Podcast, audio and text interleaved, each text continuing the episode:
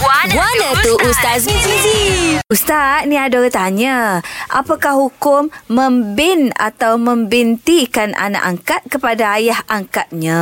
Ha, jadi sebenarnya hukum dia ulama meletakkan haram. Oh, Haram. Haram dan sebagai ulama meletakkan dia termasuk dalam dosa besar. Ha, dia namanya dia bukan dosa biasa, dosa besar. Besar. Okey, kenapa ke- eh, kita sebut begitu? Sebab bukan kita yang sebut. Ha, sebab ulama dia berhukum berdasarkan kepada nas pada hadis dan juga al-Quran. Ha, jadi istimbat ulama berdasarkan kepada nas.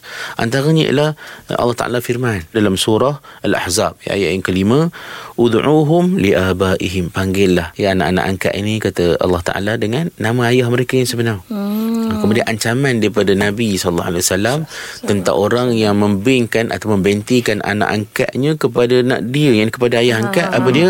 Uh, pertama diharamkan syurga kemudian dapat laknat Allah laknat para malaikat dan laknat manusia. Tak. eh bukan kecil-kecil. Masya. Kecil-kecil. Ah, kalau eh, kalau kita apa kalau kita tengok hadis Nabi antara Nabi sebut apa? Man da'a ila ghairi abihi wa huwa ya'lamu annahu ghairu abihi fal jannatu alayhi haram. Hadis ni hadis muttafaqun alaih hadis yang sangat sahih.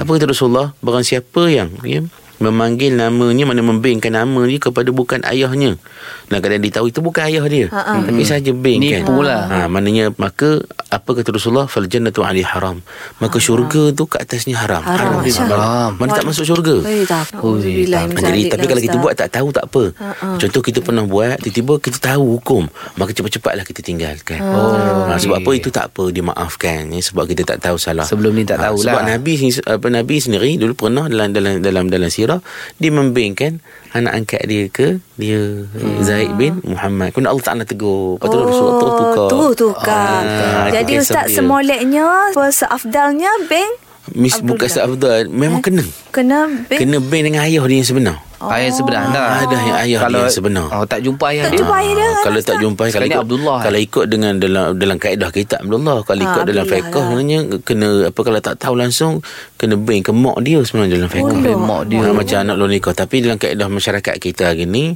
eh, pengamalan negara kita bring dengan Abdullah Abdullah. Abdullah. Faham. Allah A'lam.